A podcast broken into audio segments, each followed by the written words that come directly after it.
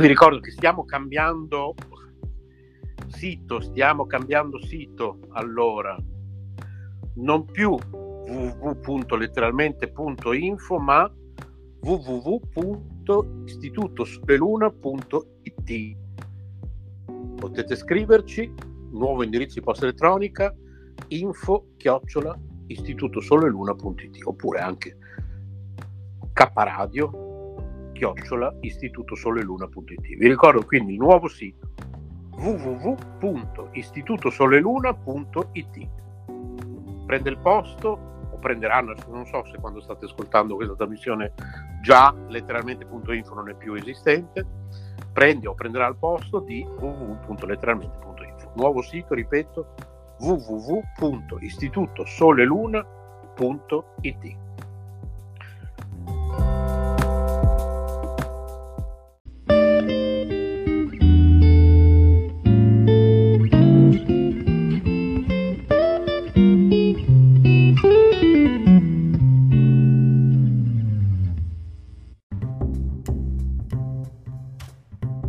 Radiomodulazione Special di Bologna. Prove tecniche di trasmissione. Radiomodulazione Special è un progetto a cura di Radio Echo One. 1503 kHz e 106,3 MHz. Ringraziamo gli amici di K Radio Bologna per la collaborazione.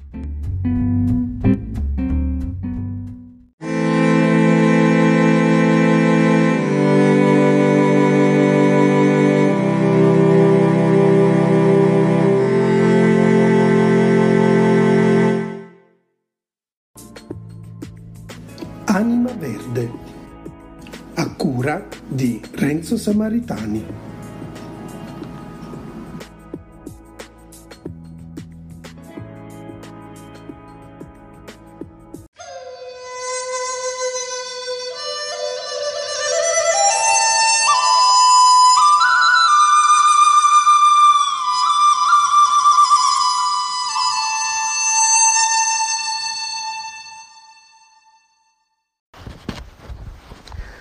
Diciamo che purtroppo a livello italiano il movimento Hare Krishna, io dico a livello italiano perché non so fuori dall'Italia, magari è uguale, eh? però sicuramente per quanto riguarda l'Italia il movimento Hare Krishna non, ha, non ha saputo, tra virgolette, sfruttare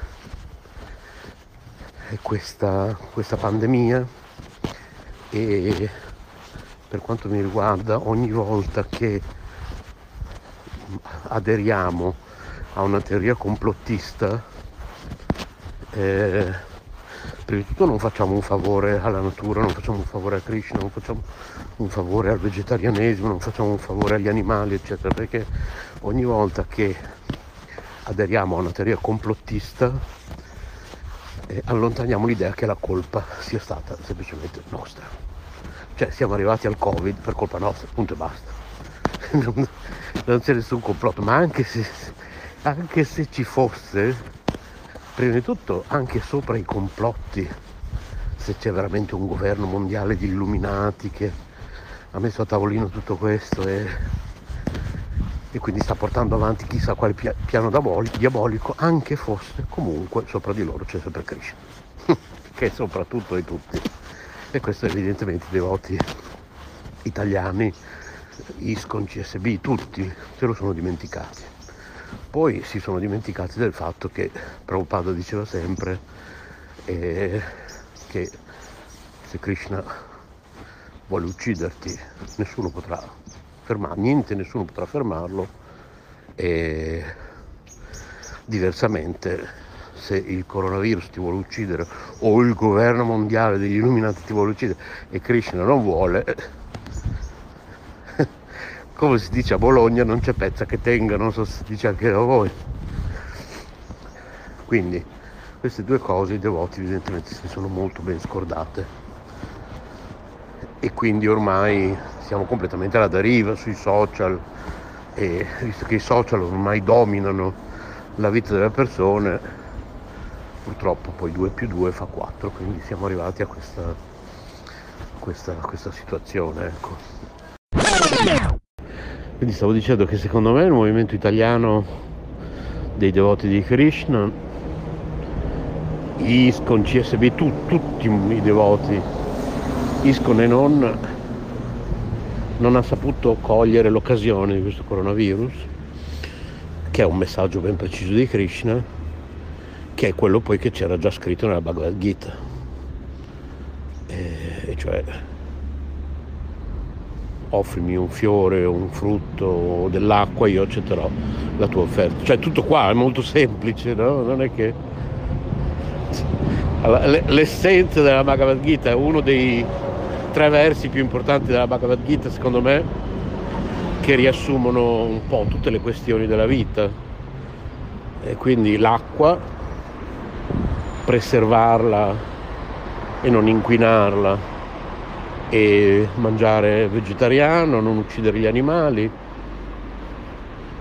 producendo un karma collettivo terribile, inquinando per produrla la carne, distruggendo il pianeta, inquinandolo, uccidendo l'acqua, uccidendo gli animali, inquinando l'aria.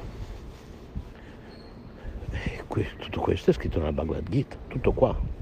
Cioè questo è il messaggio grandioso che il coronavirus da, da, da, da portare in giro, era non c'è un complotto, ma è ora di diventare vegetariani, è ora di entrare dentro se stessi e ritrovare il Krishna che da sempre vive di fianco a noi anime spirituali nella forma di Paramatma. Quindi fare meditazione, quindi il japa, quindi non mangiare carne. È ora di risintonizzarci con la natura. È ora che veramente almeno due terzi della popolazione mondiale smette di mangiare carne. Eccetera. Questo era il messaggio da portare avanti. Sono completamente falliti i devoti, non il complotto, no al Green Pass, no al vaccino, no qui, no lì. Era così semplice. Krishna ci aveva dato una missione così semplice e così proprio perfetta.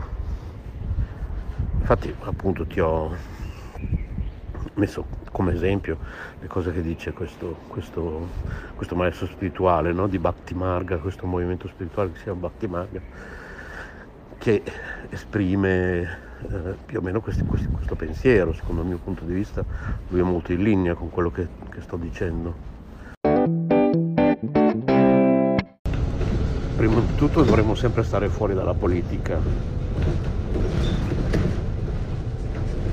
E noi come devoti dovremmo essere sempre neutrali. E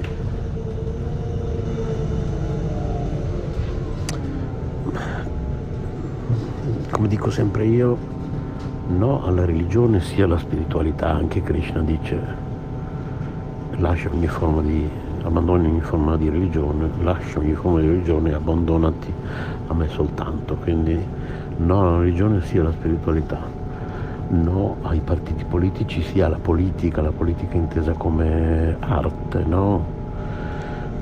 un'arte antica. E quindi no, la, no, ai partiti, no ai, ai politici, sia alla politica. Questo è tutto un altro discorso. Politica è, è una cosa, è una cosa importante, è una cosa nobile, no?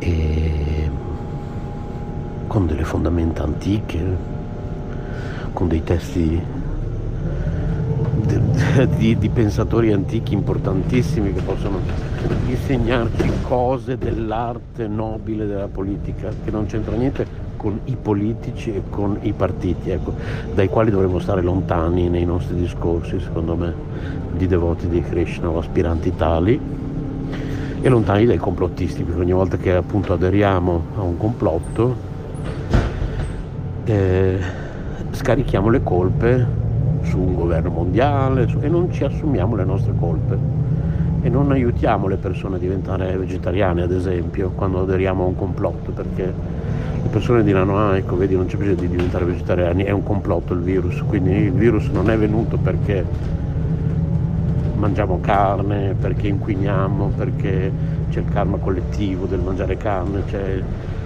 l'inquinamento e la non sostenibilità del mangiare carne, eccetera.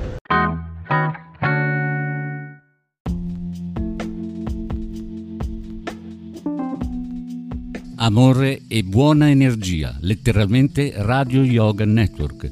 Fa bene al corpo e allo spirito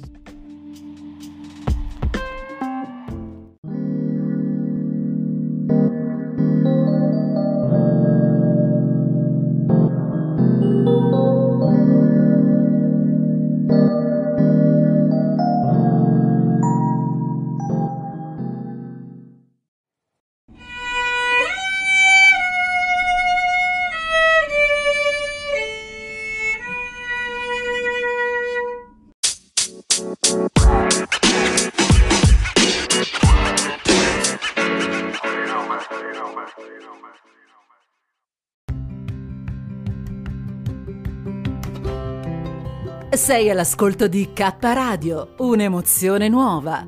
Dal passato un nuovo presente. K Radio Bologna chiocciolagmail.com Vi abbiamo sempre detto che letteralmente radio è una radio con tante radio dentro. Ora lo stiamo dimostrando nei fatti. Dentro a letteralmente radio trovate non solo note web radio ma anche modulazione special. K Radio appunto ma anche Radio Echo One e Radio Yoga Network. Buon ascolto!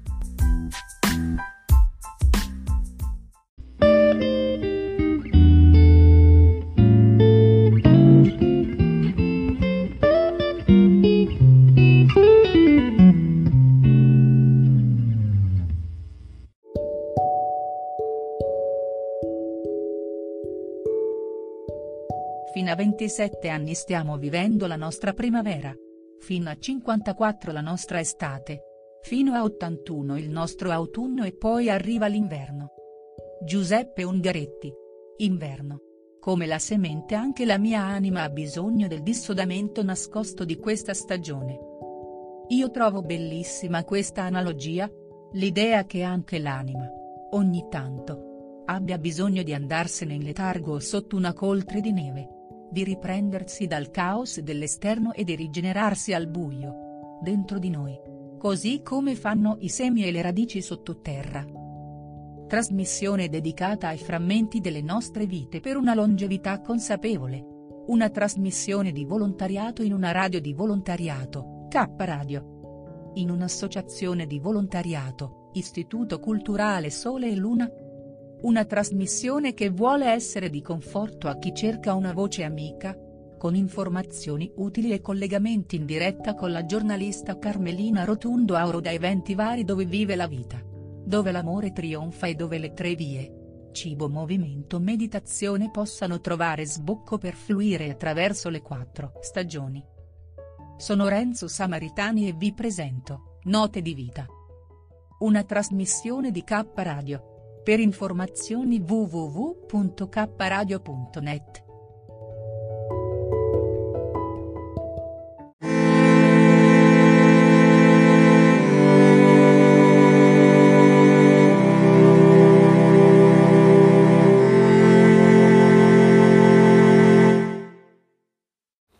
Allora, buongiorno a tutti quelli che ci stanno ascoltando in questo momento come sapete io e Renzo abbiamo una rubrica ehm, che esce genericamente dovrebbe uscire molto spesso ma ultimamente è uscita molto poco spesso. Mm, eh, Renzo ha una religione che è diversa dalla mia di base e eh, io sono cristiana cattolica quindi oggi parleremo ehm, c'è Renzo comunque che farò del, delle ho de tante curiosità da chiedere a Renzo su ehm, un tipo di religione che io conosco grandi linee e di cui sono estremamente curiosa. Quindi partiamo dall'inizio. Sembra di essere Marzullo. Fatti una domanda, date una risposta. No. Però la mia prima domanda è eh, per chi ci sta ascoltando e comunque non conosce eh, la religione comunque induista? La prima domanda ovviamente è eh, ehm, a grandi linee l'induismo che temi affronta, proprio in maniera generale. Perché poi, da quello che ho capito, ma poi lo vedremo anche con le domande che ti farò oggi, sembra veramente un'intervista. Cioè, però sono molto molto curiosa e ti farò un sacco, cioè ho tante curiosità da chiederti alla fine e eh, in modo da cercare di capire, perché se tu mi chiedi, come ci dicevamo in questi giorni, che cos'è, eh, che differenza c'è tra un cristiano cattolico e un cristiano eh, protestante, io te lo so dire, però non so le diversità delle, delle varie bran- branche, che parola brutta, comunque delle varie, mh, mm, non so come definirle, definiscilo tu, eh, dell'induismo, perché ci sono a quanto pare tante sfumature diverse, no? come ci sono tante, eh, il cristianesimo si divide in, tante, in tanti tipi diversi di religioni che poi alla fine sostanzialmente si riconducono a una. Basta, perché se no divento logorroica e quindi a livello generale l'induismo che cosa affronta, che temi affronta, come si vive, più che altro che temi affronta, perché poi voglio capire bene poco alla volta. Allora, prima di tutto eh, mi aveva scritto in privato Carmelina, quindi buon pomeriggio o buonanotte a tutti a secondo di quando ci state ascoltando.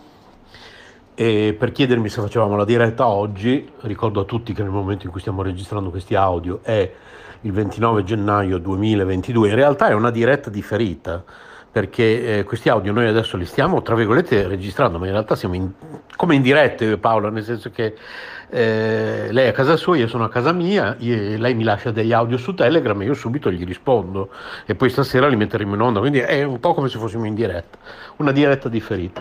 E allora ho risposto a Carmelina facendole presente che secondo me eh, le sfugge un po' un gruppo, perché secondo me lei non si è molto accorta che c'è questo gruppo nuovo, amici di Renzo e Massimo qua su Telegram, nonostante l'ho taggata più volte. Eh, no, forse una volta ha scritto l'altro giorno qualcosa qui, boh, non lo so. E allora gli ho detto, magari che noi da ore che stiamo parlando qui su Telegram, anzi se ci raggiungi stiamo facendo una specie di diretta lì. Quindi chissà, se arriva Carmelina e sente questo audio, anche tu Carmelina qui sotto puoi fare le tue domande, ok? Ti, ti puoi aggregare all'audio qui sopra di Paola e anche tu fare le tue domande. Io eh, risponderei a Paola con una, una, cosa essenziale da dire subito. Eh, io ho, ho fatto mie tanti anni fa le parole di questo Neale, non lo so come si pronuncia, Neil, boh, non lo so, perché sinceramente non so nemmeno di che nazionalità sia questo scrittore filosofo che si chiama Neale e che dice sono un cristiano, sono anche un ebreo, sono anche un musulmano, sono anche un induista, sono anche un buddista, sono anche un mormone e in realtà appartengo a ogni religione esistente anche a quelle che non conosco, appartengo a tutte le religioni perché sono un prodotto di tutte le religioni, perché sono un essere umano e le religioni insegnano un potere elevato e io sono d'accordo con questo insegnamento di base. Che io sia d'accordo o meno con ogni singola dottrina o ogni singola dichiarazione proposta da una particolare religione non significa che io non possa praticare come membro di tutte le religioni, poiché ogni religione insegna che l'amore è la risposta e con questo sono profondamente d'accordo. Ecco, io questa frase l'ho fatta mia già tanti anni fa.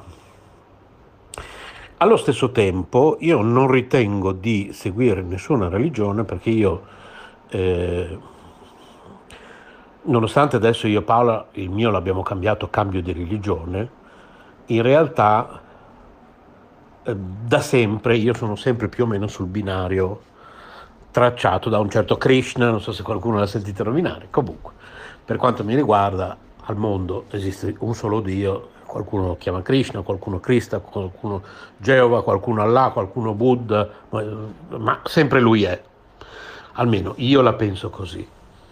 E il Krishna che seguo io, che è il Cristo che segui tu, che è il uh, Maometto che segue, segue, qualcun altro, Allah, più che Maometto, perché Maometto è un po' come Gesù, no? Per i cristiani.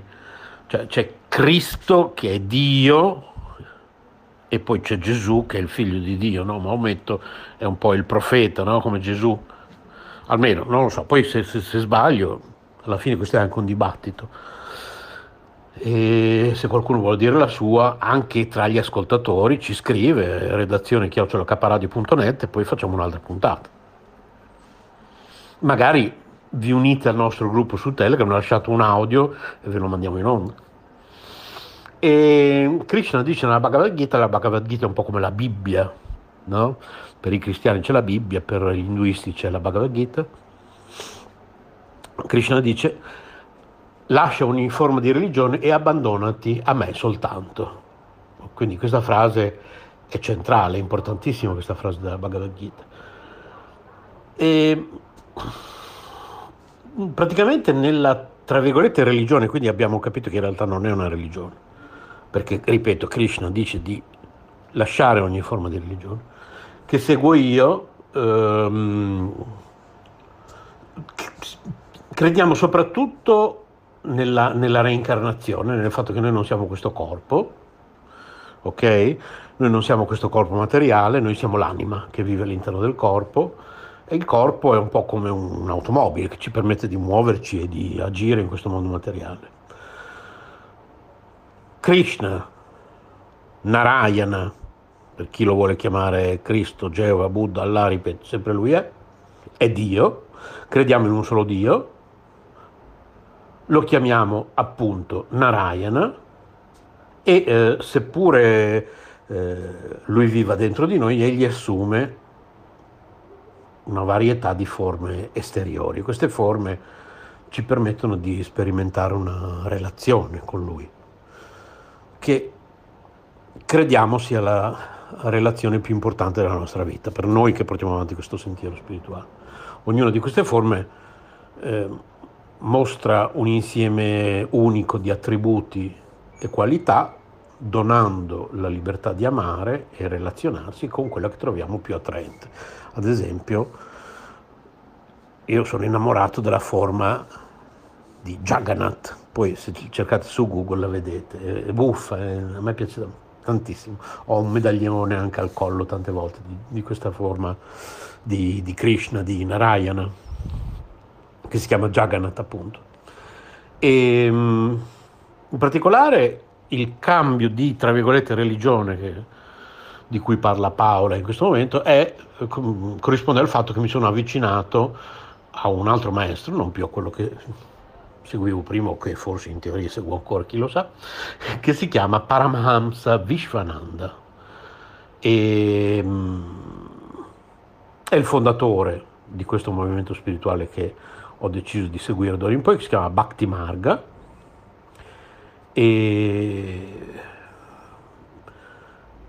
per, non so, eh, sto cercando di fare un riassunto, non è, molto, non è molto facile, però per quanto riguarda invece l'induismo, quello che vorrei dire è che in realtà e anche qui torniamo al discorso che io non seguo nessuna religione, che Krishna dice di lasciare ogni forma di religione, è in realtà una cultura più che una religione l'induismo.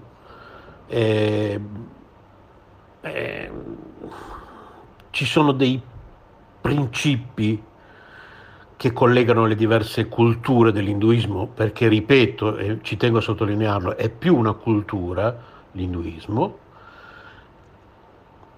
ehm, tra le quali Atma, divinità del sé, Karma, se, se vuoi dopo parla ne parliamo del karma, la reincarnazione, come dicevo prima, moksha, dharma e shrishti, brahman. La base dell'induismo è il maestro spirituale, un po' come forse per i cattolici c'è il cristianesimo, ok? E il cristianesimo è suddiviso in tante chiese, tra le quali quella cattolica. Ecco, per i cattolici c'è il Papa, ad esempio e nell'induismo c'è un maestro spirituale. E cos'altro? Sempre per, per, riassumere, siamo già a 8 minuti e 17 secondi alla, fa, alla faccia del riassunto. nell'induismo non solo Dio è uno solo, Krishna, l'abbiamo detto prima, Narayana, Geova, Cristo, Allahbud, ma anche la verità è una sola, ma il saggio ne parla in molte forme. Questa tra l'altro è una frase tratta da Rig Veda, che è un altro testo, ugualmente importante come la Bhagavad Gita di cui parlavamo prima, e questa frase, la verità è una, ma il saggio ne parla in molte forme, spiega perché esistono diverse filosofie, quindi tante chiese diciamo, all'interno del, del, dell'induismo, e spiega perché esistono diverse divinità. Ok? Quindi Krishna, Narayana, Ganesh, eh, Shiva. Uno può perdersi tra le divinità del mondo induista, ok? Boh, io di- mi fermerei qua Paola, anche perché sennò se con ogni domanda eh, la faccio così lunga. Poi ci sono varie pratiche all'interno dell'induismo, eh, ci sono vari percorsi che portano alla cosiddetta liberazione. La Bhakti Yoga, il Bhakti Yoga, sono, sono fa- varie forme di yoga, il Jnana Yoga, il Dhyana barra Raja Yoga, il Karma Yoga, quello che porta avanti il movimento spirituale ho, al quale mi sono unito attualmente, ma anche quello che seguivo prima, è il Bhakti Yoga. Basta, finito il riassunto. Quindi, eh, se ho capito bene, l'induismo è basato sull'amore. Tutto è riconducibile all'amore. Eh, ho cercato Jagana, oddio, non mi ricordo neanche più come si chiama, e eh, ha una forma un po' strana, nel senso. Quindi, se ho capito bene, eh, l'induismo basa tutto sull'amore e ehm, ehm, sull'amore e poi comunque sostanzialmente il nostro corpo non è un corpo, ma in realtà è un'anima che poi progredisce o regredisce, giusto? Con il karma, che poi ne parleremo dopo. Sostanzialmente questo. Poi ci sono i vari saggi che sono tipo, tipo il Papa o comunque il, la, i rappresentanti dell'induismo, di quell'induismo, di quella parte. E mm, adesso arrivo, Franci e eh, spiegano, giusto, ai... Um, è brutta come parola, adepti, perché alla fine anche i cristiani sono degli adepti. Non me ne voglia nessuno, ma così è, nel senso seguaci, chiamateli come volete. Ehm, che poi è brutta come parola, a me non piace come parola, sinceramente, però per farci capire. Quindi comunque spiega la parola come fa sostanzialmente poi eh, il Papa e attraverso il Papa ci sono i preti. E eh, la cosa che trovo eh, particolarmente interessante è il fatto che ehm, si possa, a parte che eh, Krishna e Cristo sono molto simili come parole, ma che Krishna si possa, eh, dimmi se, se sbaglio, correggimi dopo, che magari ho capito male, si possa ehm, reinventare in tante forme. Quindi, come dici tu, ci sono ehm, varie divinità e praticamente ogni divinità sarebbe la forma che poi assume quella determinata cerchia di persone che decidono di ehm, seguire gli insegnamenti di questa divinità. Giusto? Ho detto giusto?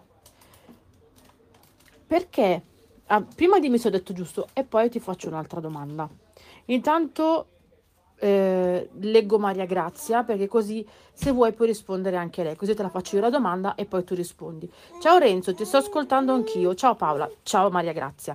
An- ehm, è una diretta molto bella questa che state facendo, ma non sono d'accordo perché sono... Ehm, mh, mm, eh, perché non con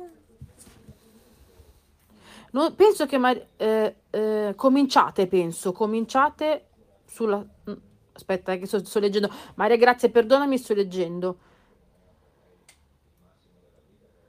Allora, Maria Grazia sostanzialmente dice, ehm, la Bibbia si basa sulla fondazione comunque della creazione e sulla creazione del mondo. Però, eh, dimmi se mi ricordo bene, ah, ricordo scolastico, anche comunque eh, l'induismo basa il tu, basa il, l'inizio dell'induismo è basato su un inizio del mondo. Quindi per ora, per non divagare e fare andare molto oltre. Maria Grazia, spero di aver detto bene, visto che mi stai, stai ascoltando, dimmi se ho sbagliato o ho detto giusto. Maria Grazia ti, crede, ti dice, la Bibbia parte dalla nascita del tutto, ok?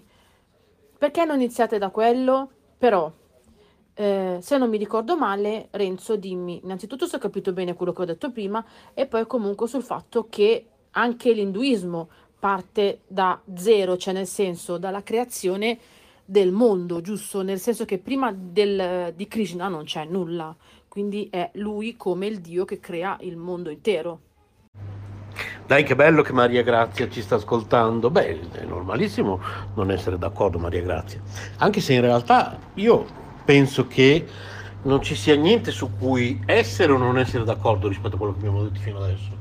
E nel senso che per ora abbiamo solo dato delle informazioni eh, molto, molto generiche per chi vuole conoscere una realtà diversa dalla propria, no? stiamo parlando dell'induismo, tutto qua, cioè non abbiamo detto niente, eh, tu sei cristiana e io ad esempio non mi permetterei mai di parlare del cristianesimo perché io non sono un esperto di cristianesimo, in quanto io non sono mai stato cristiano.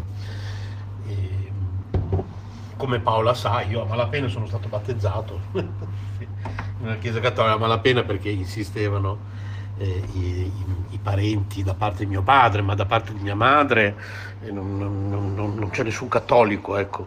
E quindi mia madre non voleva nemmeno battezzarmi, però a malapena mi hanno battezzato giusto per far contenta la, probabilmente la mamma, soprattutto del mio papà, che si chiamava Fortunata. Ecco. Però mh, mm, qui non si parla di cristianesimo, nessuno si permetterebbe mai di parlare, almeno io, eh, forse più Paola può parlare di cristianesimo. Io non no, perché non sono mai stato cristiano. E ehm, Jagannath, questa forma che hai cercato su Google, quello è Dio.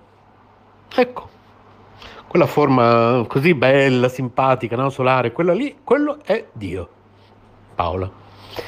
E poi eh, sì, assolutamente, anche l'induismo, eh, che ribadisco dal mio punto di vista, per come l'ho vissuta io, per come l'ho capita io, per come bla bla bla, già già già, cia cia cia, non è una religione, ok? Krishna, ribadisco, dice di lasciare ogni forma di religione e abbandonarsi a lui soltanto. Krishna, ricordiamolo ancora, è sempre lui, sempre Dio. Krishna, Jagannath, Narayana, Buddha, Allah, Geova, Cristo, eh, Buddha l'abbiamo già nominato, sempre lui, c'è un unico Dio nel mondo, ripeto, sempre per, la, per quello in cui credo io. Eh.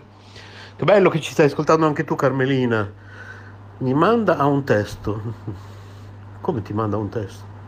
No Carmelina, è questa la diretta, forse Carmelina non, non è riuscita a, a comprendere che la diretta eh, sono praticamente questi audio che ci stiamo lasciando dal vivo, con, dire, audio o anche nel caso di Maria, Maria Grazia per chi non vuole lasciare audio, anche scritti, che poi o io o Paola leggiamo ad alta voce e rispondiamo a quello che, che dite. E ho risposto a tutto Paola? Spero di sì. Ah sì, esatto, l'induismo è riconducibile all'amore. Sì, tutte le religioni sempre dal mio punto di vista, per come l'ho vissuta io, per come la vivo io, per quello che ho imparato io, tutte le religioni insegnano che l'amore è la strada.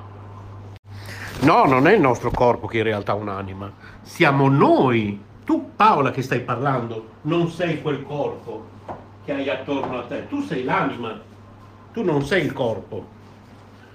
Tu quando il corpo morirà, tu continuerai a vivere perché tu sei l'anima che vive all'interno del corpo, molto diverso da quello che hai detto tu.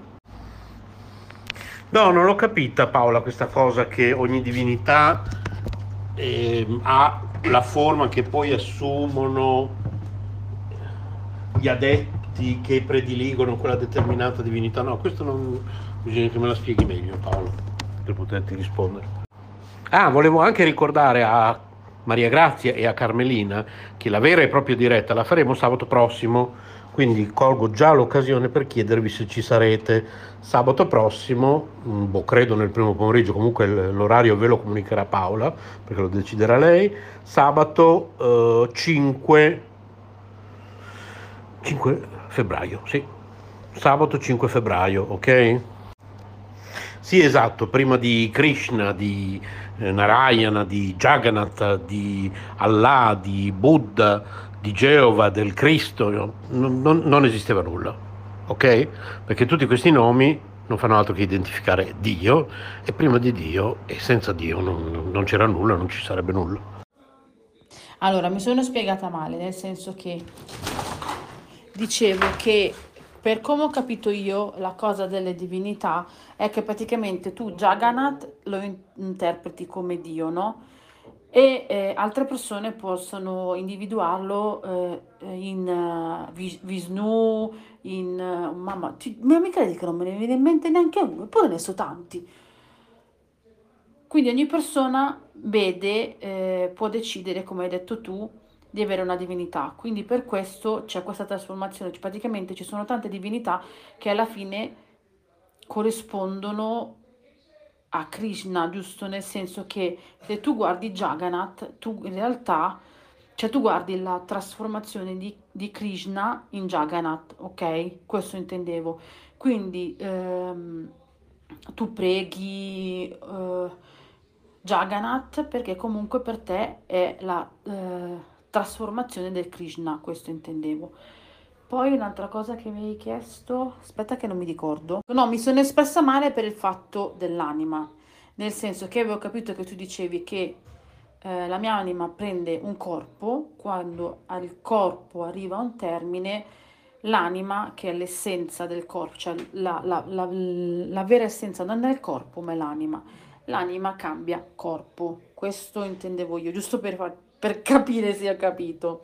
Quella cosa dell'anima l'avevo capita, quindi noi vestiamo un corpo, quando il corpo decade, la nostra anima, la nostra essenza prende un'altra forma, che non è detto giusto che sia una forma umana, può essere anche una forma animale, può essere anche una forma eh, vegetale, giusto? Quindi può essere anche una pianta, può essere eh, una formica, può essere addirittura dimmi se sbaglio un sasso volendo, cioè, giusto?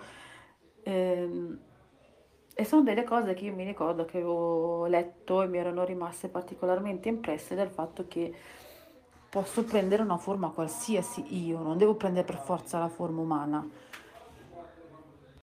So che è una cosa che magari può risultare complicata, però eh, voglio cercare di arrivare per step perché ehm, tanti, ci saranno tanti che ci ascoltano che capiscono, nel senso che sono più pratici, però per chi non è pratico come me andiamo per step. Un'altra cosa che volevo chiederti è, non ti dispiace che eh, Krishna dica... Mamma! Bellissimo, amore. Scusate, mio figlio ogni tanto. È l'orso, che carino. Eh sì. Aspetta un attimo. In realtà eh, è che essendo, e credo che siamo d'accordo tutti, a qualsiasi religione apparteniamo, Dio infinito, ok? Dio è infinito, Dio è perfetto. Allora, se Dio è infinito, eh, Dio ha infinite forme. Se Dio è infinito, Dio ha infiniti nomi, no? Cioè, che Dio è? Cioè, Dio non, non, non, non, è mica Renzo Samaritani, cioè, io posso avere, io nel mio piccolo mi sforzo di avere alcuni nomi, Paola lo sa, a volte dice non ho ancora capito come ti devo chiamare, Renzo, Ramananda o non so, e, ma io non riesco ad averne infiniti, solo Dio riesce ad avere infiniti nomi, riesce, Dio può fare tutto, Dio possiede tutto, Dio è il controllore di tutto, Dio è infinito, Dio ha infiniti nomi, Dio ha infinite forme. Quindi, da un certo punto di vista, si potrebbe dire che Dio può assumere anche la forma di una pietra. Tu vedi una pietra per strada e decidi che quello è Dio, ma effettivamente da un certo punto di vista lo è, perché Dio è in tutto, tra l'altro. Cioè, Dio, oltre ad essere infinito, e quindi ad avere infiniti nomi, infinite forme, Dio è anche ovunque, no? lo sappiamo che Dio è onnipresente, quindi è anche in quella pietra. Quindi anche quella, quella forma di quella pietra, quella è una forma di, di, di Krishna, di Cristo, di Geova, di Allah, di Buddha. Ecco, quindi eh, quella forma di Jagannath che io amo particolarmente, quella è una delle forme eh, nelle quali Dio si è, si è presentato, poi c'è una storia dietro a questa forma particolare, buffa, no? molto solare, eh, piace un po' a tutti, ecco. Diciamo che quando uno si avvicina alla, all'induismo, una delle forme più attraenti proprio quella di Jagannath, di solito piace subito a tutti. E naturalmente è quella che si avvicina di meno no? a una forma più più austera, come quella a cui siamo abituati qui in Occidente, no? Siamo abituati a vedere il Dio che è un, che è un vecchio con la barba, no? Queste cose. e così. Adesso ascolto gli altri due audio di Paola qui sopra, che ce n'è ancora due che devo ancora ascoltare. Se ho capito bene quello che tu hai detto adesso, se capi- ho capito adesso, se hai capito quello che tu hai detto adesso, volevo sapere, ma non ti dispiace che eh, Krishna dica abbandona tutto e segui me? Cioè è come una cosa un po' egoistica, no? Nel senso eh, non considerare nessuna religione. Mm, che però tra l'altro non me ne vogliono i cristiani, però ehm, è un po' anche quello che fanno i cristiani, nel senso che seguono una certa divinità.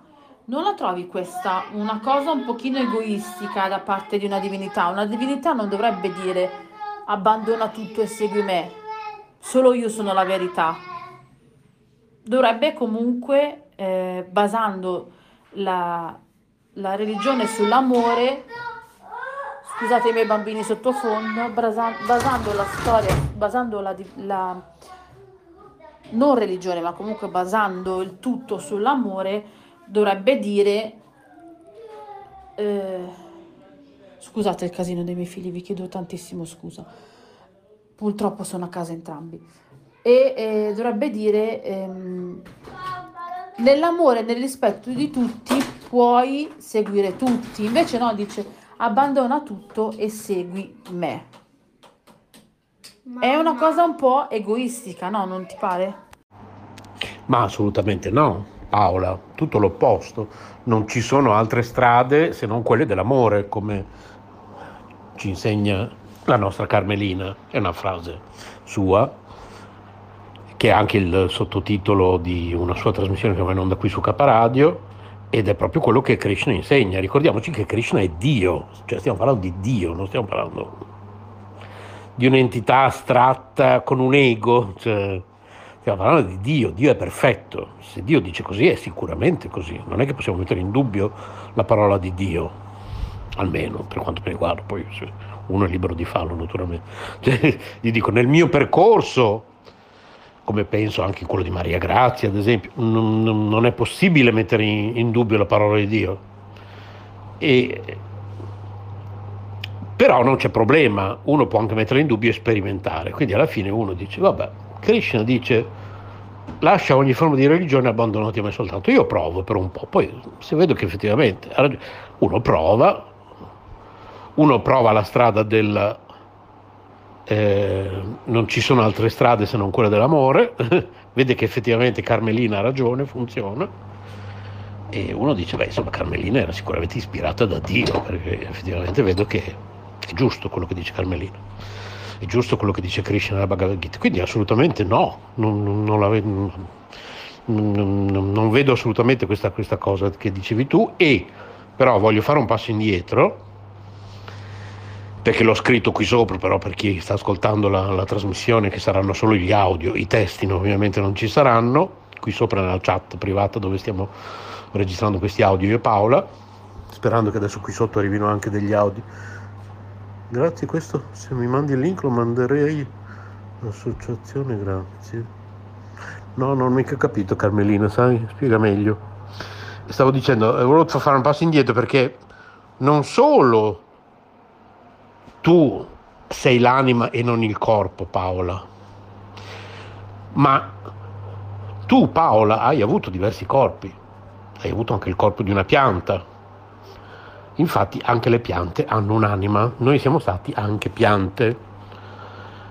E questo si ricollega, parliamo di nuovo di Carmelina, a un'esperienza bellissima che Carmelina ha avuto durante un suo evento con i ragazzi di Damanur che hanno portato la musica delle piante perché appunto le piante hanno un'anima e le piante amano la musica. E, e attraverso questi, poi se vuole Carmelina se ha voglia ce ne parla, se vuole lasciare un audio qui sotto, attraverso questi macchinari i ragazzi di Damanur sono riusciti a estrapolare la musica delle piante, è una cosa meravigliosa, stupenda. Allora, detto ciò, fatto questa infarinatura generale, che poi comunque, ripeto, chiunque volesse comunque eh, ci sta ascoltando porci delle domande, tranquillamente può porcele in qualsiasi momento. E poi, come ha detto Renzo, ne faremo una trasmissione a parte, perché comunque eh, penso che sia interessante sapere il punto di vista di tutti. Ma eh, senza offendere nessuno, perché comunque stiamo parlando di eh, mondo dell'induismo, quindi eh, questa, quest, questa chiacchierata è fatta per, eh, senza offendere nessuno, è proprio per parlare di, senza dire che comunque l'induismo sia meglio, sia peggio, perché poi ognuno sceglie la, la, strada che più gli interessa. Uno può anche, una persona qualsiasi può anche decidere di non, ehm, di non seguire nessuna religione, nessuna, ehm, nessun dio e comunque di, ehm, di essere ateo o agnostico. La cosa che mi è eh, parsa interessante è il fatto che eh, il, l'induismo no, non viene considerato una religione, però ha comunque tanti dei che sono la rappresentazione del Dio. Seguendo un insegnamento, seguendo, seguendo un Dio, dovrebbe essere considerata una religione, no? Tu cosa ne pensi, Renzo? E poi vorrei, vorrei che tu dicessi a tutti, ehm, che poi tu hai detto di già che comunque è, più che altro mio figlio sta giocando con le pistole, perché lui da grande vuole fare il poliziotto. E tu hai già detto che comunque una sorta di stile, cioè no, non è brutto dire stile di vita, però sono delle... Um, sono degli insegnamenti per vivere la, la vita in un determinato modo.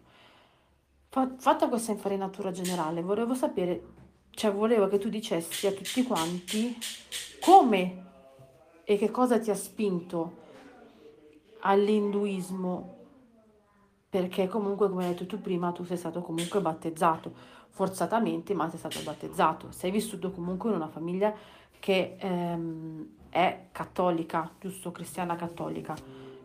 Quindi hai avuto... Eh, degli insegnamenti, non so se sei anche andato in chiesa o se eh, hai seguito delle messe, magari non so forzatamente, però cosa ti ha fatto scegliere la strada dell'induismo?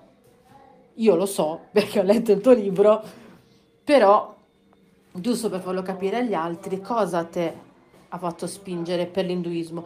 Chiedo ancora tantissimo scusa per il rumore sottofondo, sappiatelo che per tutta questa chiacchierata lo sentirete perché sono a casa con i miei figli. Ah, piccola precisazione, il link che ti chiedeva di mettere Carmelina è alla fine del, di tutta la nostra chiacchierata, farai un, metterai insieme una registrazione, una trasmissione e Carmelina giustamente chiedeva di avere il link da poter far sentire ai mm, ragazzi di Damanur che saluto pure io pur non conoscendoli però giustamente eh, vanno salutati anche loro perché sono stati citati. Allora leggiamo intanto Maria Grazia che dice ok Renzo cercherò di essere presente. Dimmi a eh, ah ok scusatemi. Niente fate finta che non ho detto niente. Eh,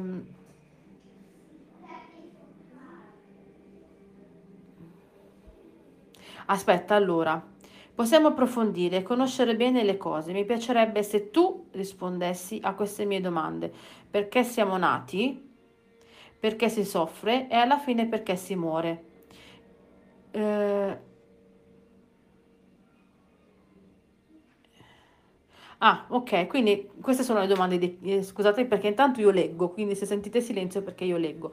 Quindi Maria Grazia, però Maria Grazia ci arriviamo per, eh, per passetti, però se Renzo già comunque ti vuole eh, dire il perché, eh, secondo l'induismo si nasce, si cresce, si soffre, si muore, si vive, partendo dal presupposto che noi eh, la nostra essenza è un'anima che cambia corpo, tranquillamente rispondile anche, anche subito.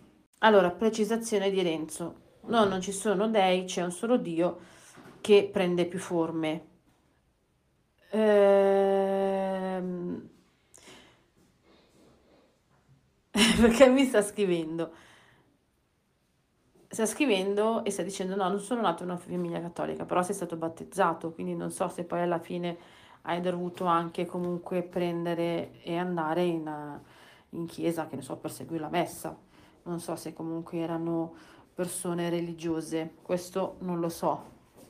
Diciamo che eh, mano a mano sto capendo che eh, mh, probabilmente, eh, almeno da questa parte del, del mondo, perché non penso di essere l'unica, si vede, si percepiscono cose in maniera sbagliata, perché ehm, Renzo ha risottolineato che non esistono dei e che comunque è sempre solo uno che prende più forme. E, eh, però vedi che comunque, ehm, ad esempio, per come l'ho, l'ho sempre visto io, l'induismo è, eh, ci sono tanti dei, ok? Eh, io parlavo con una ragazza che è induista e lei ehm, al tempio, de, dico bene tempio, dovrebbe essere tempio, prega magari più, eh, più divinità. Invece poi, vedi che poi il fatto di dire, eh, ehm, cioè, ehm, mamma non mi vengono mai i nomi, comunque dicendone diversi si crea confusione. Invece alla fine è anche comunque importante sottolineare che alla fine è sempre lo stesso in sostanza, gira e rigira. Allora, avevo già cominciato ad ascoltare un secondo audio di Paola, ma poi vedo che mi perdo, quindi l'ho interrotto e voglio prima rispondere a Maria Grazia, che eh, prima di tutto dice che cercherà di esserci sabato prossimo alla diretta, speriamo anche in Carmelina. E ehm, Paola, devo dirti che Maria Grazia ha toccato un punto importantissimo, che tra l'altro si ricollega un po' anche eh, al fatto che tu hai detto ma come mai ti sei avvicinato all'induismo? La classica domanda, chi siamo, da dove veniamo e dove andremo? Maria Grazia scrive, eh, mi piacerebbe se tu rispondessi a queste mie domande, perché siamo nati, perché si soffre e alla fine perché si muore. Allora, io eh, mi sono avvicinato alla cultura induista proprio perché io fin da ragazzo mi sono chiesto chi siamo, da dove veniamo e dove andremo. E quindi poi ho letto un libro, non ero neanche maggiorenne, di un certo Bhaktivedanta Swami Prabhupada, che ha portato il cosiddetto movimento Hare Krishna in Italia, che è un, la forma di induismo eh, più conosciuta qua in Occidente, no? Anzi, in realtà adesso perché siamo un po' più informati, però negli anni Ottanta pensavamo che era una setta come, come tante, quella, de, quella, degli Hare Krishna. Adesso abbiamo capito che gli Hare Krishna, il cosiddetto movimento Hare Krishna, non ha fatto altro che prendere la sintesi no? del, del, dell'induismo che per gli occidentali è un po' difficile, complicato, proprio per tutte queste divinità che non sono dei, sono Dio, sono tutte Dio, ok? C'è un unico Dio, creatore, onnipotente, infinito, onnipresente.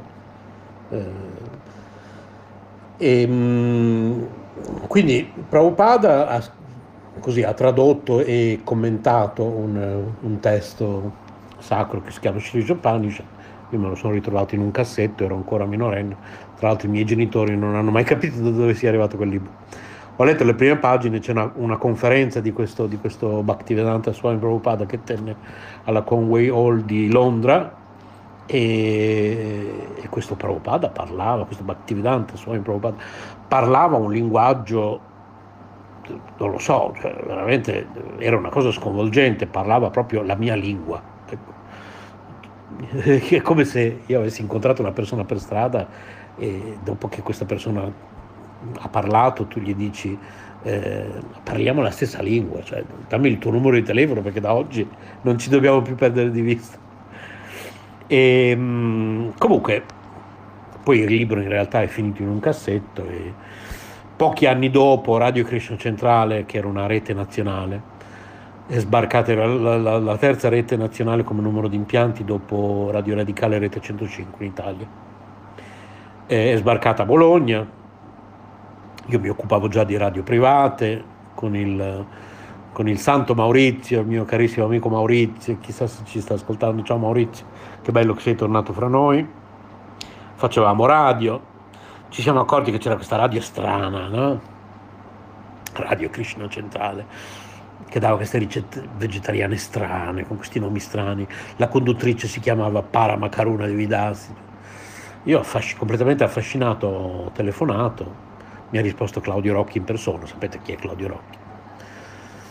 Il famoso cantautore che era diventato un Hare Krishna, no? era, aveva lasciato la RAI per, per abbracciare gli Hare Krishna. E da lì ho iniziato una collaborazione, poi sono andato a vivere al Tempio, realizzando tra l'altro che gli Hare Krishna erano quelli di quel libretto che avevo trovato in un cassetto misteriosamente anni prima. E, mm, No, non sono nato in una famiglia cattolica proprio perché mio padre non era niente, si può dire che era ateo, e probabilmente sua madre era cattolica, quindi ha spinto perché io fossi battezzato, e mia madre non era cattolica nemmeno lei, era credo protestante.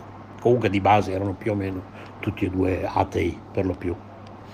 Adesso ascolto, ci sono altri tre audio di Paola e li ascolto immediatamente. No, Paolo, secondo me assolutamente no, perché eh, Dio non è stato creato da nessuno, si è autocreato, si potrebbe dire.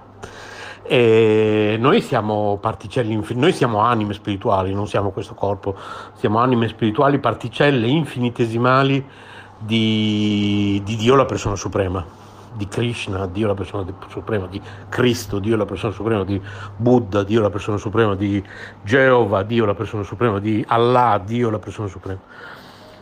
E, ehm, ma Dio, noi siamo parte di Lui, ma Lui non è parte di noi, cioè sì e no, nel senso, ci siamo capiti, cioè Lui è lassù, noi siamo qua giù.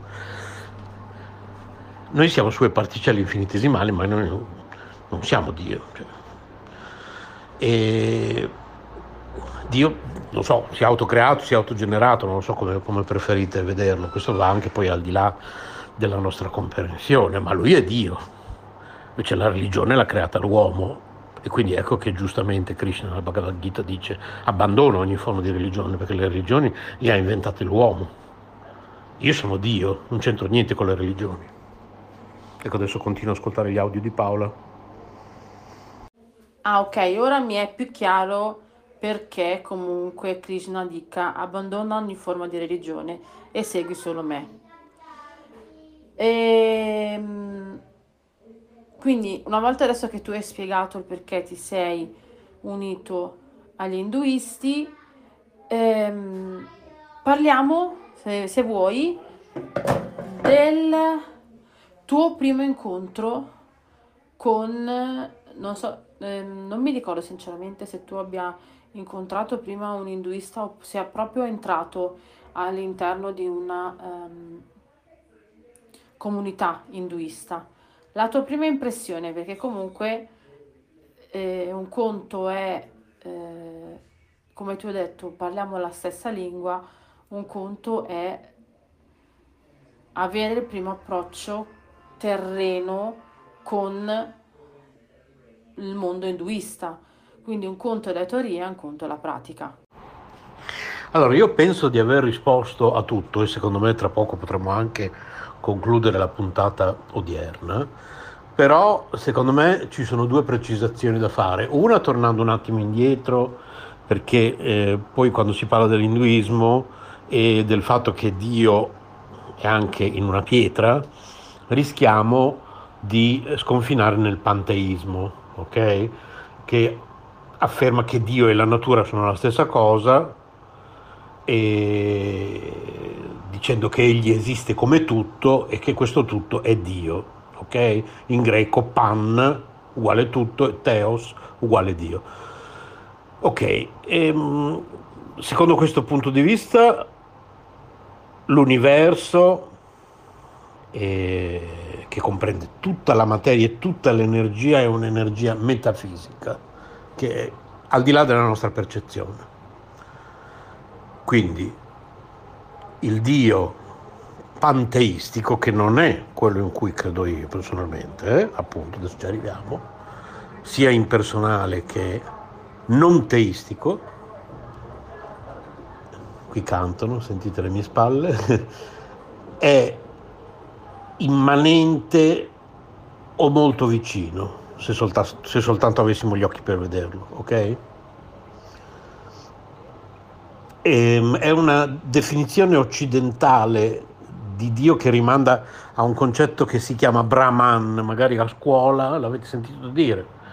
I Veda definiscono i Brahman, i Veda sono questi testi dentro ai quali troviamo, ho già detto prima ad esempio la Bhagavad Gita, la Upanishad. I Veda definiscono il Brahman come un divino trascendente, impersonale, ma in realtà la, la, la la coscienza di Krishna che io porto avanti, crede in un Dio personale, ok? Questo è molto importante. Il famoso vecchio con la barba che sta lassù, ok? Poi se lo vogliamo vedere invece come lo vedo io, come Jagannath, questo è un altro discorso, però sempre lui è. E, ehm, effettivamente nella Bhagavad Gita ci sono delle tracce di panteismo, quindi posso capire che questo può a volte generare confusione quando ad esempio Krishna dice non solo di lasciare ogni, eh, di, di lasciare ogni forma di religione e di abbandonarsi a lui soltanto, ma anche quando dice io sono il gusto dell'acqua, la luce del sole e della luna, il suono dell'etere, la capacità dell'uomo, le, le capacità dell'uomo e via dicendo. Però in realtà poi se uno studia bene la Bhagavad Gita, arriva a capire che queste sono manifestazioni della sua energia, che lui rimane completamente separato okay, da questa energia. Comunque, lui afferma chiaramente, Krishna afferma chiaramente, più volte, nei testi vedici, nei testi induisti, nelle Bibbie induiste, chiamateli come vi pare, eh, di essere totalmente è assolutamente il, il Signore Supremo, l'unico Dio, ok? Quindi lui parla assolutamente di se stesso come la persona suprema. Krishna, Dio, la persona, Krishna è Dio, la persona suprema. Certo, lui ha anche una forma universale, ma qui poi ci vorrebbe un'altra puntata, ripeto, dopo non finiamo più. E invece l'altra cosa che volevo chiarire è che quando eh, si parla delle tre grandi tradizioni monoteistiche nel mondo, di solito parliamo di, eh, di ebraismo, cristianesimo e islam. Però questo è, una, è un concetto molto superficiale. In realtà, guardando bene la tradizione che io porto avanti, che è il Vaishnavismo, sia con il movimento spirituale al quale avevo aderito prima di questo cambio di religione, come l'ha definito Paola, che poi l'argomento della, doveva essere l'argomento della diretta di oggi, però alla fine non ci siamo quasi neanche arrivati perché diventa un discorso talmente lungo che ci vorranno puntate intere. Basterebbe guardare sotto la superficie del Vaishnavismo per trovare in realtà forse la più antica delle tradizioni monoteistiche. Quindi pa- per questo che io insisto a dire non ci sono dei, c'è assolutamente un solo Dio. Krishna, Narayana, Cristo, Geova, Buddha, un solo Dio, persona suprema, infinito, onnipotente, onnipresente, il famoso vecchio con la barba lassù. Ok, c'è un altro audio di Paola qui sopra, ascolto anche questo, poi se volete possiamo anche concludere per oggi. Allora, se ho capito bene, la differenza tra panteismo ed induismo che il panteismo dice che anche un fiore è Dio, invece l'induismo dice che Dio si può manifestare anche all'interno di un fiore, ma in realtà come si può manifestare all'interno di un fiore, si può manifestare in un uomo, in eh, un uomo non credo, forse in un uomo no, però comunque eh, si può manifestare in eh, una forma di divinità che poi è, eh, come hai detto tu prima, sono sempre lui, no? Quindi non è che il fiore è Dio, ma è una manifestazione, che è un po' difficile, è un concetto un po' difficile da capire ehm, è un po' volendo anche, eh, non so se, dimmi se può essere anche un concetto induista, che il fiore, le varie forme di divinità sono anche una sorta di tramite per raggiungere la divinità, come ad esempio eh, per la cristianità per i cattolici, i santi cristiani cattolici, i santi sono eh, intermediari con la divinità. Non sono la divinità, ma sono mh, mm, degli intermediari tramite i quali eh, si può manifestare eh, Dio, ma non sono Dio. Ok? Quindi il vedere Jagannath per te è... Ehm, e vedere una manifestazione nel Dio, ma in realtà il Dio rimane a sé stante, giusto? È un concetto un po', un po difficile. Allora, ho ascoltato il tuo audio Paola, però ehm, diventa veramente lunga perché lì farò un bel racconto, eh, perché da lì in poi parliamo di Claudio Rocchi quando mi ha risposto al telefono, e del fatto che poi dopo quindi io sono andato a trovare i devoti qui a Bologna nel tempio che avevano aperto qui a Castelmaggiore, quindi eh, farò un bel racconto, ecco quel giorno che facciamo una, un'altra puntata. Io direi quando facciamo questo, queste puntate... Eh, dedicate alla spiritualità, direi di farle con questa modalità che abbiamo usato oggi, quindi non sabato prossimo, perché sabato prossimo faremo una vera e propria diretta con Maria Grazia, con Carmelini, quindi lì parleremo di cose più leggere, insomma, ecco, sempre importanti, eh, sempre cose molto belle che che danno gioia all'anima, l'arte, la cultura, la poesia, gli argomenti che stanno a cuore a Carmelina. Poi io e Paola parliamo anche di cosa hai comprato oggi, eh, intanto i suoi bambini strillano, io intanto corro dietro a, Candy che ha buttato giù qualcosa, intanto pulisco la cucina, cioè queste sono le nostre dirette che facciamo una o due volte al mese io e Paola, eh, e le facciamo usando una piattaforma che si chiama Google Meet, ok? Bisogna essere invitati, c'è un link con un pin per entrare. Se volete scrivete a dirette chiocciolacaparadio.net, eh, chiedete di essere invitati e vi mandiamo il link. Noi le facciamo uno o due volte al mese queste dirette, io e Paola, durano anche delle ore a volte. Poi queste dirette noi le prendiamo e in passato le mandavamo in onda o il sabato in un contenitore che si o caffè con svista o il sabato notte di vita o la domenica l'altra domenica. Adesso ultimamente non so se neanche Paolo lo sa, forse anche Carmelina, anche Maria Grazia, perché è una cosa abbastanza nuova. Da due o tre settimane invece vanno in onda in una trasmissione che va in onda la notte tra venerdì e sabato, un paio di volte al mese, che si chiama La Notturna di K Radio. Quindi io poi queste dirette che noi facciamo il pomeriggio del sabato di solito, più o meno, anche se in realtà la settimana scorsa abbiamo fatto di venerdì, poi le prendo le confeziono, aggiungo la sigla, bla bla bla, e le, le, le, le, faccio poi andare in onda nella notte tra venerdì e sabato, che poi dopo uno può ascoltarle di notte, di giorno.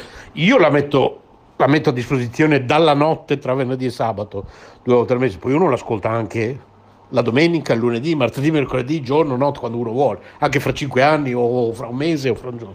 Il bello di Caparadio è quello, che è una radio sostanzialmente soprattutto podcast, quindi uno ascolta le trasmissioni se e quando vuole e quelle che vuole. E, ehm, quindi chi vuole partecipare? Sabato prossimo per chi oggi stava ascoltando in tra virgolette in diretta sabato 29 gennaio. E ecco questa sì che sarà una puntata di notte di vita quella di oggi perché questi audio di oggi di me e Paola li metto in onda già stasera li confeziono stasera entro mezzanotte li faccio uscire come sotto il titolo di Note di vita che è un mio contenitore del sabato non so, ho detto tutto. Adesso qui sotto anche Paola lascerà un audio salutandovi. E mi raccomando, ascoltate K Radio e mi raccomando soprattutto visitate il nostro sito istitutosoleluna.it. È nato anche da pochi giorni eh, già la pagina sperimentale di quello che sarà il nostro giornale, quindi istitutosoleluna.it barra giornale che potrete anche ricevere via mail in formato PDF e forse in futuro anche in versione cartacea, una volta all'anno ve lo spediremo. Intanto per ora abbiamo deciso che sarà un sito a parte, perché il sito dell'associazione in realtà è istitutosoleluna.it, il giornale invece sarà istitutosoleluna.it barra giornale. C'è già una versione di prova su istitutosoleluna.it barra giornale, andatevela a vedere. E c'è già anche un primo PDF di prova che io ho mandato anche a tutti, Carmelina, tiratina di orecchie, Carmelina, Paola e tutti quanti perché boh, mi aspettavo più entusiasmo, l'ho mandato ieri, boh, nessuno ha commentato. Quello è una, praticamente il numero zero del nostro giornale, ma boh, proprio entusiasmo zero, boh, vabbè. Comunque c'è una riunione in febbraio, parleremo, ne parleremo. Ciao a tutti, qui sotto adesso arrivano anche i saluti di Paola e le sue conclusioni a questa diretta. Dai, è stato bello, io ho detto solo la mia opinione, io non sono niente, non sono nessuno. Grazie anche a Carmelina e a Maria Grazia che erano con noi, anche se non hanno lasciato audio, erano con noi con le loro parole. Un cosmico abbraccio a tutti. Li faccio perché mi ero inceppata. Ti chiedo quest'ultima cosa e poi possiamo concludere qui. Per questa prima parte che però era fondamentale comunque da, eh, da chiedere. Per tutte le grandi religioni monoteistiche, eh, il buddismo però sai che non lo so, però comunque eh, per i cristiani, per i musulmani, per gli ebrei esiste la parte be- del bene ed esiste il male.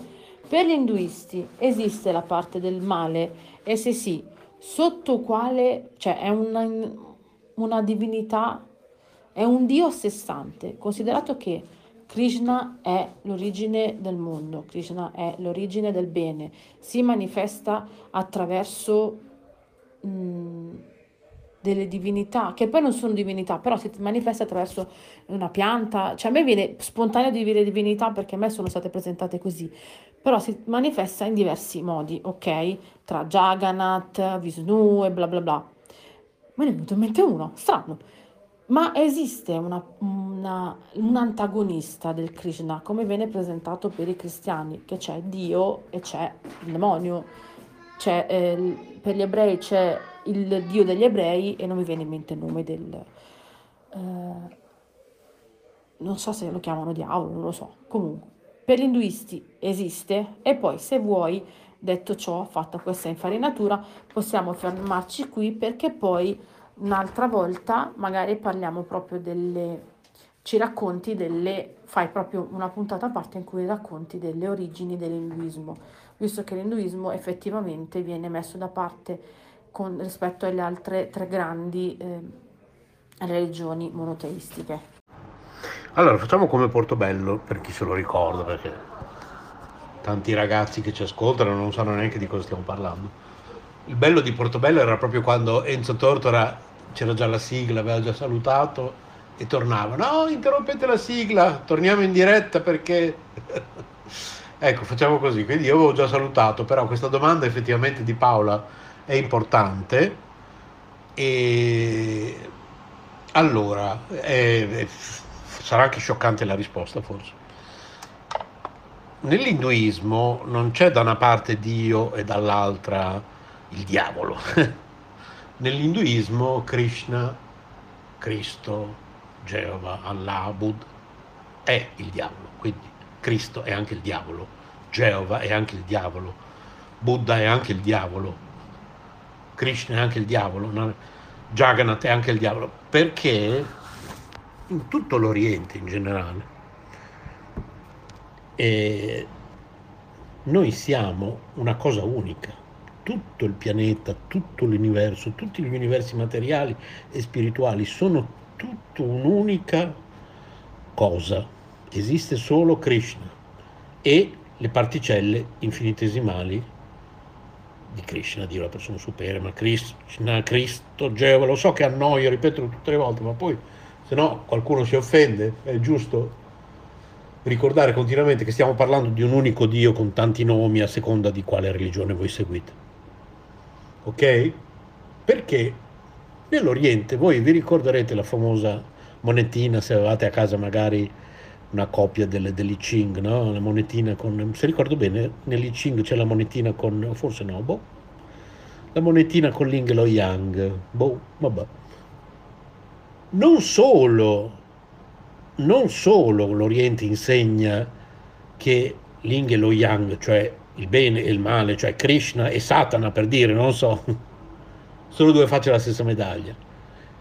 Voi avete mai visto una medaglia con una sola faccia? È impossibile, non può esistere. Non solo, addirittura l'Oriente fa di più. Nella stessa medaglia, nella stessa faccia di tutte e due le medaglie ci sono tutti e due gli aspetti. Infatti, appunto, appunto l'Ing e lo Yang, vi ricordate, no? Che è questa, oh, oh, questa onda, come nell'urlo di Moon. E, e, e praticamente e, stavo pensando Sì, stavo guardando un po' l'urlo, no? Uh, sì, questo, stavo pensando come mai mi è venuto questo, questo esempio. Lo sto, sto, guardando su Google Immagini. Sì, perché c'ha la. sì. Quindi voi cercate sempre su Google Immagini.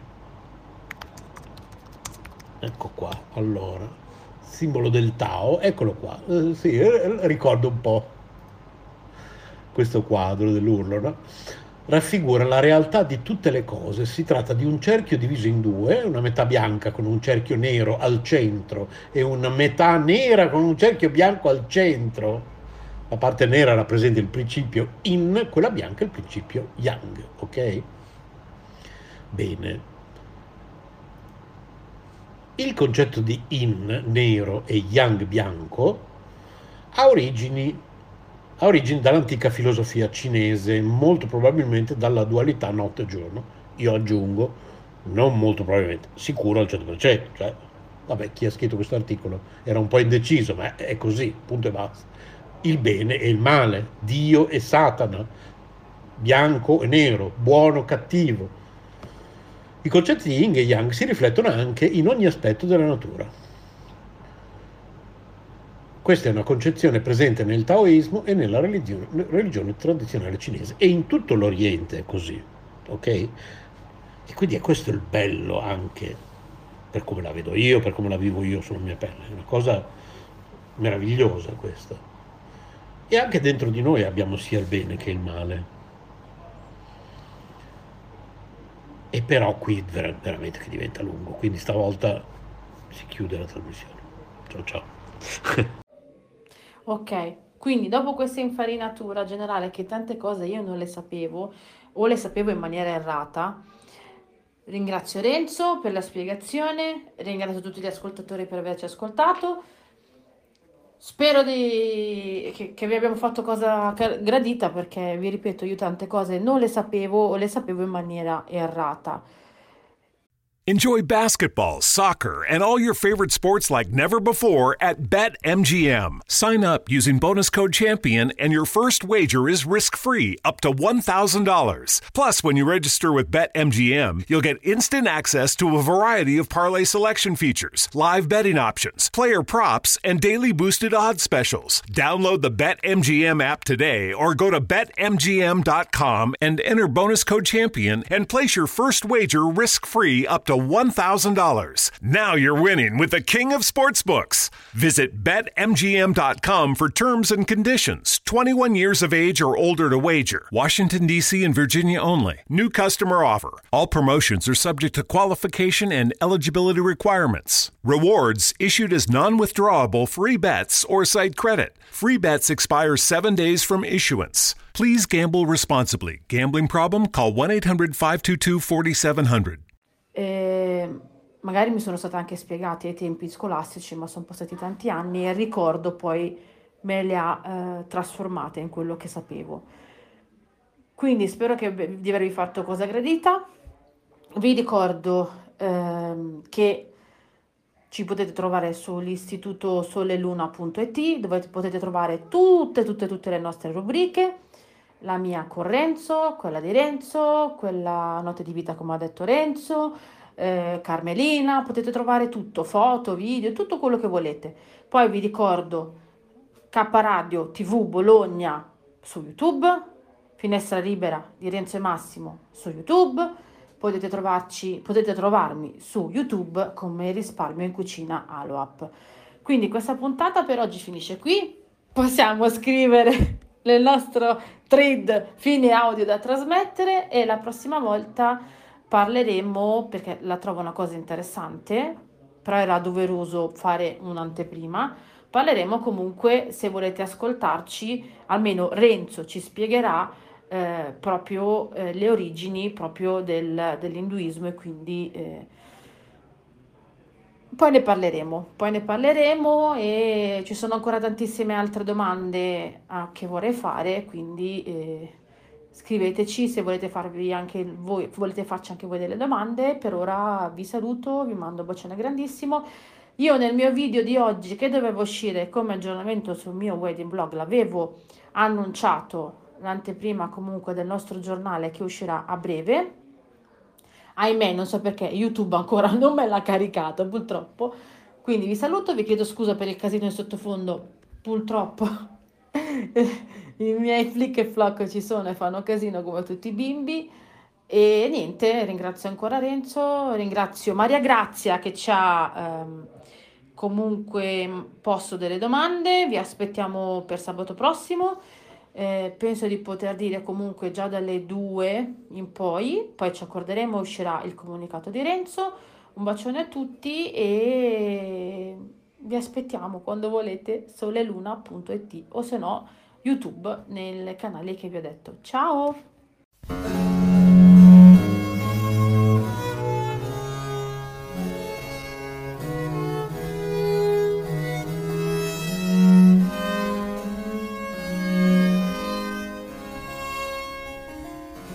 Donne della Bibbia di Berardo Rossi.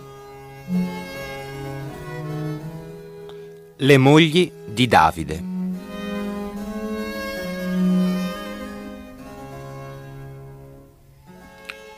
L'assetto che segue la conquista della terra promessa porta le dodici tribù di Israele alla monarchia. Dopo Saul, il profeta Samuele, guidato da Dio, unge re un pastore di Betlemme che non ha ancora vent'anni. Davide. Dio realizza in Davide la fortuna di Israele e dà forti radici all'albero messianico. Sotto questo aspetto il simbolo e il prototipo spirituale che è Davide ha tante sfaccettature che non hanno mai finito di allettare i teologi. Ma il personaggio fu straordinario anche come uomo, bellissimo e passionale, poeta come un profeta e astuto come un contadino orientale, calcolatore lungimirante, soldato e capo, accanito, spregiudicato, vendicativo, cui le donne e la vittoria si davano come per una fatalità gloriosa e ineluttabile. Dio portò Davide alla corte di Saul, come cantastorie e suonatore di cetra. il ragazzo balzò imprevedibilmente a una meritata popolarità con l'uccisione del gigante filisteo Golia. Saul ebbe la percezione che nel piccolo pastore di Betlemme stava crescendo il suo antagonista e con la psicologia del potere, che è vecchia quanto il mondo, decise di liquidarlo. Ti darò mia figlia, primogenita Merab, e tu sarai il capo dei miei guerrieri in tutte le guerre con i nemici di Dio. Saul pensava, ci penseranno i filistei a liquidarlo, e mentre Davide combatteva, diede Merab sposa ad un altro. Davide si guardò bene dal fare mosse false, anche perché la donna non gli interessava molto. Chi sono io per diventare genero del re? Saul comunque dovette salvare la faccia e ordinò ai suoi ministri, come dice la Bibbia, riferite a Davide, il re non pretende il prezzo nuziale e ti darà secondogenita Mical, se gli porterai cento prepuzzi di Filistei. Mical s'era innamorata di Davide, come Saul aveva capito, e per il giovanotto di Betlemme la principessa era il sole, la luna, le stelle, il fuoco, l'estasi e il riposo. La proposta del re era una condanna a morte, ma Davide non ebbe paura. Si alzò, dice la Bibbia, partì con i suoi uomini e uccise tra i filistei duecento uomini, riportò i loro prepuzzi e li contò davanti al re. Era un perentorio modo di presentare il conto e Saul permise il matrimonio. Il prologo macabro non impedì ai due giovani di essere perdutamente felici. Ma la principessa si trovò nell'occhio del ciclone, dello scontro fra Davide e Saul, e naturalmente protesse l'uomo che l'aveva conquistata. Una sera Saul tentò di colpire il genero con la lancia mentre gli stava suonando la cetra. Racconta la Bibbia. Davide si scansò e Saul infisse la lancia nel muro. Davide fuggì e Saul mandò dei suoi alla casa di Davide per ucciderlo. Michal, la moglie di Davide, lo avvertì. Se non metti al sicuro la tua vita questa notte, domani sarai ucciso. Michal calò Davide dalla finestra e quegli partì di corsa e si mise in salvo. Michal allora prese i terafim, idoletti domestici, residuo di antichissime tradizioni che si tenevano a scopo divinatorio, e li pose presso il letto. Mise dalla parte della testa un tessuto di pelo di capra e coprì il letto con una coltre e disse Davide è malato ma Saul disse, portatemelo nel suo letto. Tornati i soldati alla casa dei due giovani sposi, trovarono i terafim vicini al letto, impassibili come prima, e sotto la coperta il fagotto di pelle di capra. La donna non ebbe altro premio che quello di restare una sposa in bianco. Infatti Davide riparò con i suoi fedelissimi sui monti desertici, dove si arrangiò con razzie e incursioni. È un periodo importante della sua vita, egli organizzò la sua banda con l'orgoglio di un re, la pignoleria di un burocrate e l'audacia di un corsaro. Come pensava alla farina e al bestiamo grosso e minuto che occorreva alla sua comunità, si provvide una moglie che lo sollevasse dalla solitudine. Una certa Achinoam di Israel. Ma presto irrompe nella vita di Davide una donna dalla personalità complessa, che unisce al grande fascino l'intenzione di usarlo per fabbricarsi un avvenire. È una storia da raccontare per intero. In una ricca campagna vicino alla zona tenuta dai banditi di Davide c'era la fattoria di un certo Nabal, che possedeva 3.000 pecore e 1.000 capre, patrimonio favoloso per quell'epoca. Venuto il tempo della tosatura, Nabal girava lieto da un tosatore all'altro, pensando ai soldini che stava per ricavare dall'operazione si presentarono dieci messaggeri di Davide, che cerimoniosamente chiesero a Nabal se non volesse dare al loro capo un segno tangibile di apprezzamento della protezione data ai greggi quando erano ai pascoli lontani. Nabal fu molto contrariato e, riferendosi al rapporto fra Saul e Davide, disse con ironia pesante Ma guarda un po' quanti servitori al giorno d'oggi scappano dal loro padrone, e io dovrei mantenerli con il mio pane il mio latte e la carne che ho macellato per i miei tosatori? Davide, quando seppe la cosa, ebbe uno scatto furibondo. Chiamò a raccolta i suoi. Cingete le spade e andiamo, non lasceremo vivo né quel cane di Nabal né alcuno dei suoi che piscia contro il muro.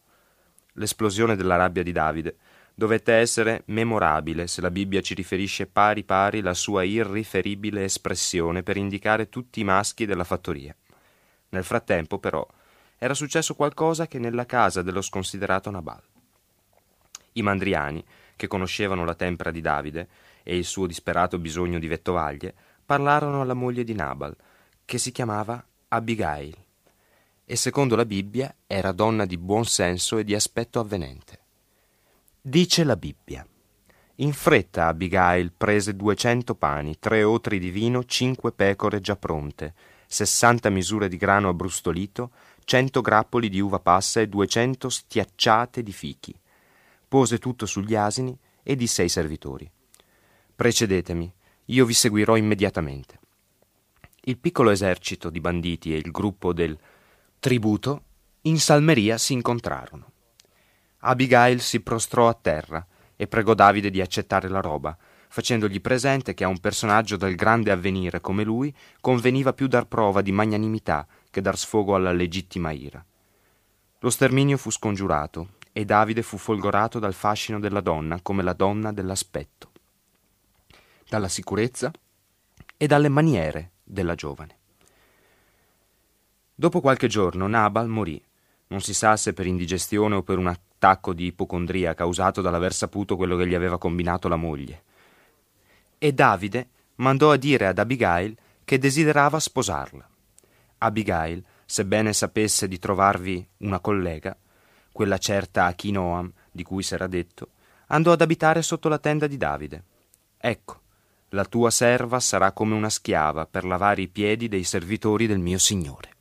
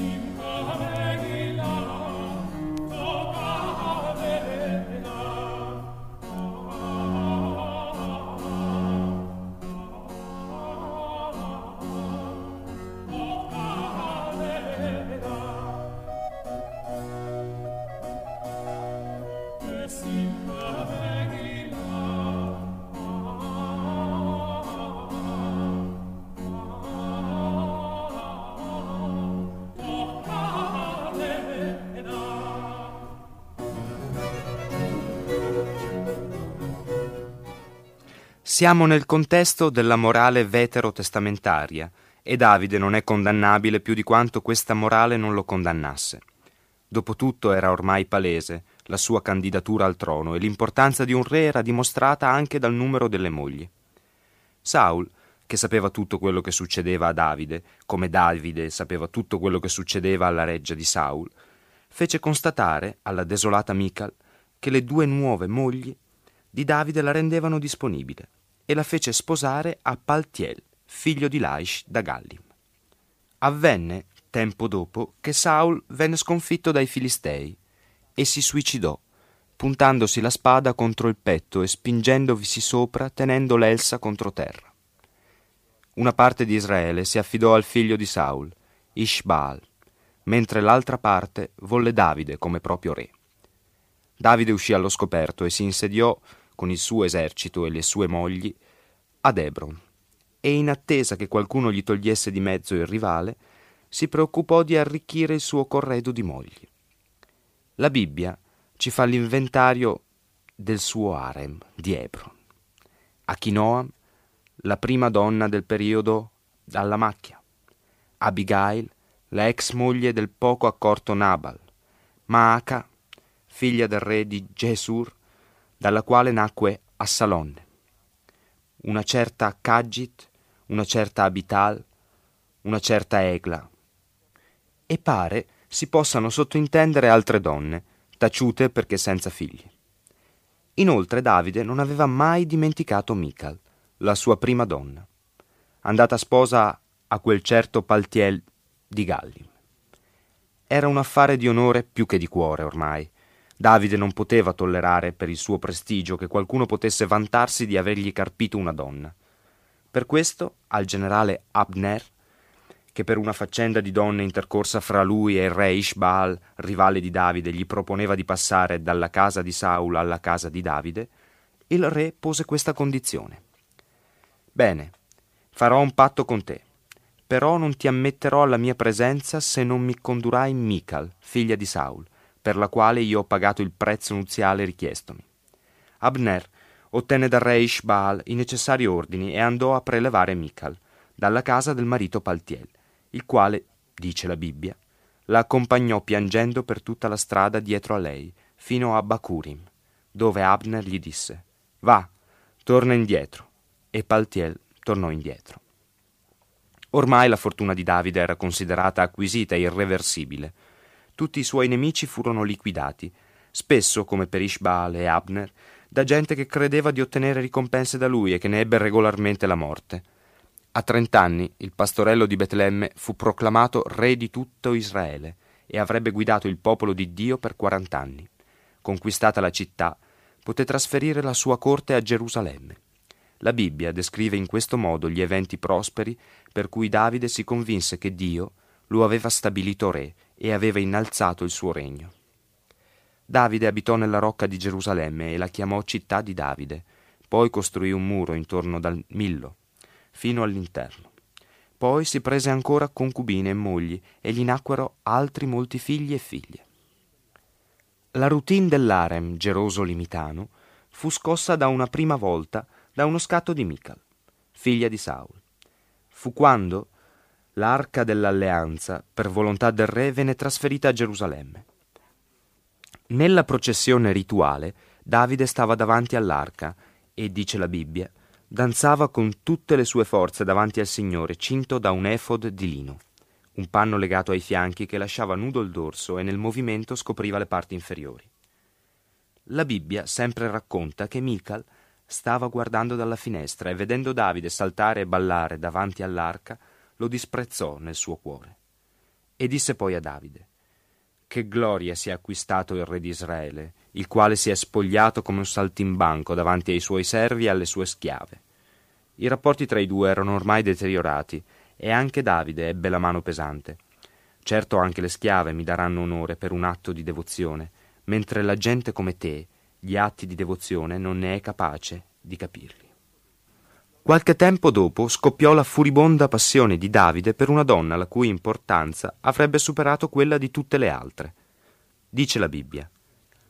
Al tempo in cui i re sogliono andare in guerra, Davide mandò Joab, con i suoi servitori e con tutto Israele, a devastare il paese degli Ammoniti. Posero l'assedio a Rabba, mentre Davide rimaneva a Gerusalemme. Un tardo pomeriggio Davide, alzatosi dal letto, si mise a passeggiare sulla terrazza della reggia. Dall'alto di quella terrazza egli vide una donna che faceva il bagno. La donna era molto bella di aspetto. Davide mandò a informarsi chi fosse la donna. Gli fu detto: È Bezzabea, figlia di Eliam, moglie di Uria, Littita. Allora Davide mandò messaggeri a prenderla. Essa andò da lui ed egli giacque con lei che si era appena purificata dalla immondezza. Poi essa tornò a casa.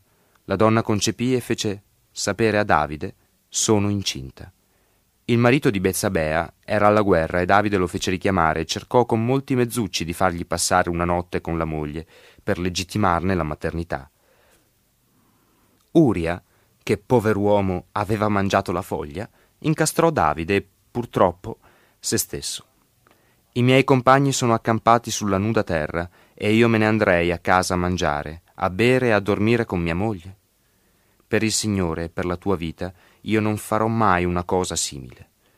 Davide lo lasciò tornare alla guerra e fece in modo che fosse massacrato. Bessabea lo pianse con i lamenti d'obbligo e finito il lutto, come dice la Bibbia, Davide mandò a raccoglierla, la portò nella sua casa, divenne sua moglie e gli generò un figlio.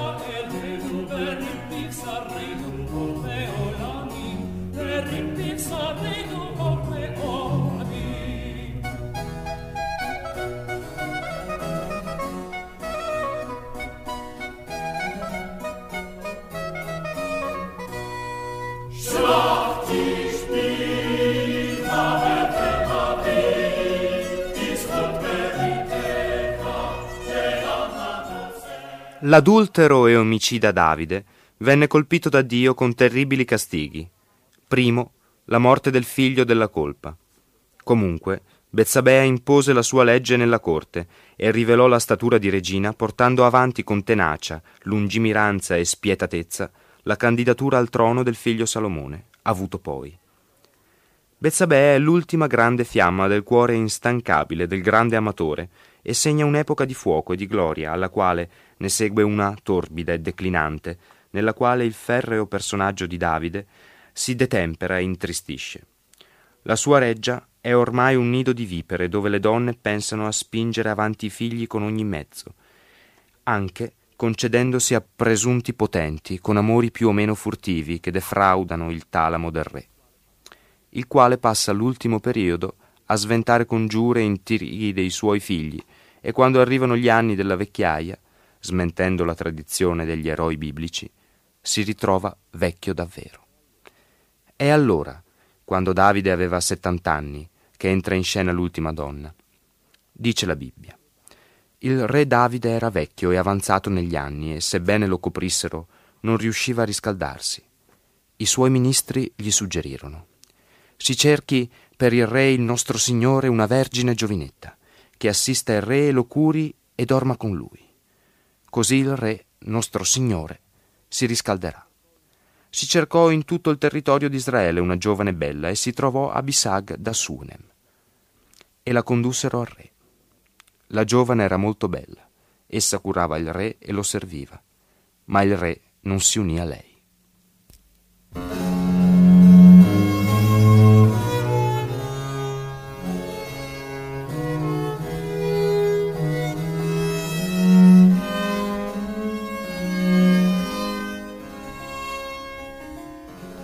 Avete ascoltato Donne della Bibbia di Berardo Rossi.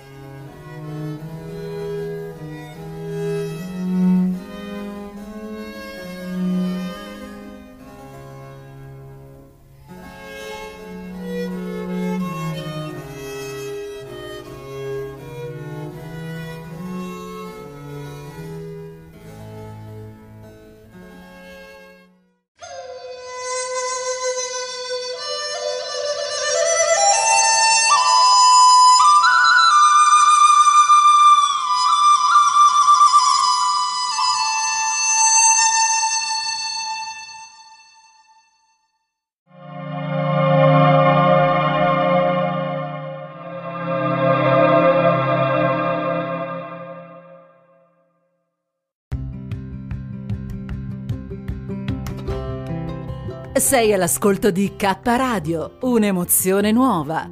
Dal passato un nuovo presente. K Radio Bologna chiocciolagmail.com